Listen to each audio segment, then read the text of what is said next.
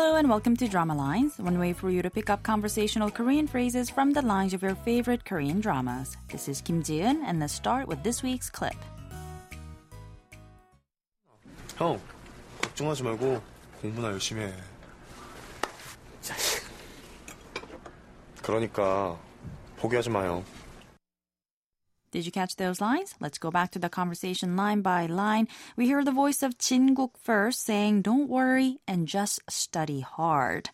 And the person he was talking to, the one that he was referring to as Hyung or older brother, gives him a hug. And to that, Jin-guk says, 그러니까 포기하지 마, 형. Meaning, so don't give up, 형. This week's expression is 포기하지 마, meaning don't give up. Let's listen to the clip again. 형, 걱정하지 말고 공부나 열심히 해. 자식. 그러니까 포기하지 마요.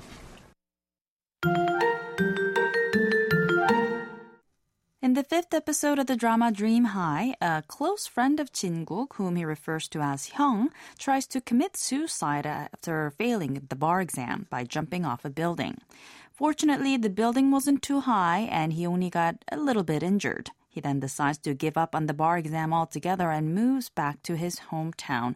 And this actually gives Jin-guk an idea. I'll tell you a little bit more next time. For now, let's listen to the clip one more time. 형, 걱정하지 말고 공부나 열심히 해. 자식. 그러니까 포기하지 마요. 포기하지 마 means don't give up. The noun 포기 translates to abandonment and renunciation. Its verb form 포기하다 means to give up. 하지마 is the casual negative imperative form of the verb 하다, which simply translates to don't. So when you put them together, you get 포기하지 마 or don't give up, a command or an urge to keep going. Now, because it is a casual expression, you can only say 포기하지 마 to your close friends or those who are younger than yourself. Another way to say this casually is 포기하지 마라. There are also a number of different ways to say this politely. 포기하지 말아요 is semi-polite and it also sounds very soft and gentle. 포기하지 마세요 sounds a bit more polite and depending on the tone, it could either sound soft or even quite stern. 포기하지 마십시오 is more formal and official than the others, which also makes it sound more serious and rigid. 포기하지 마.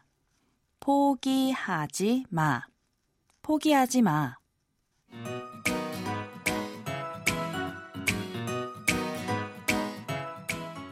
We'll take a closer look at the expression 포기하지 마 throughout the week, so don't forget to tune into Drama Lines. Bye for now.